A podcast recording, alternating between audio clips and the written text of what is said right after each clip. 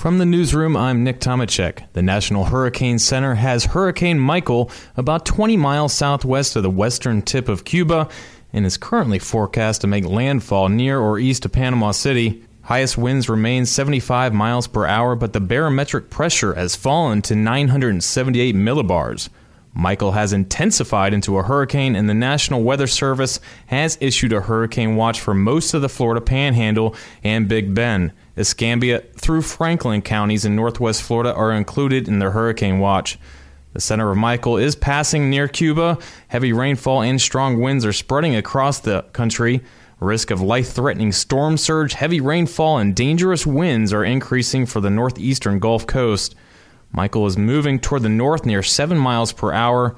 A northward, northwestward motion at a slightly faster forward speed is expected through Tuesday night, followed by a northeastward motion on Wednesday and Thursday. Governor Rick Scott lifted all bridge tolls Monday in advance of the storm. The Florida Department of Transportation said all bridges will close without warning once sustained winds exceed 39 miles per hour. Michael is forecast to become a major hurricane by Tuesday or Tuesday night.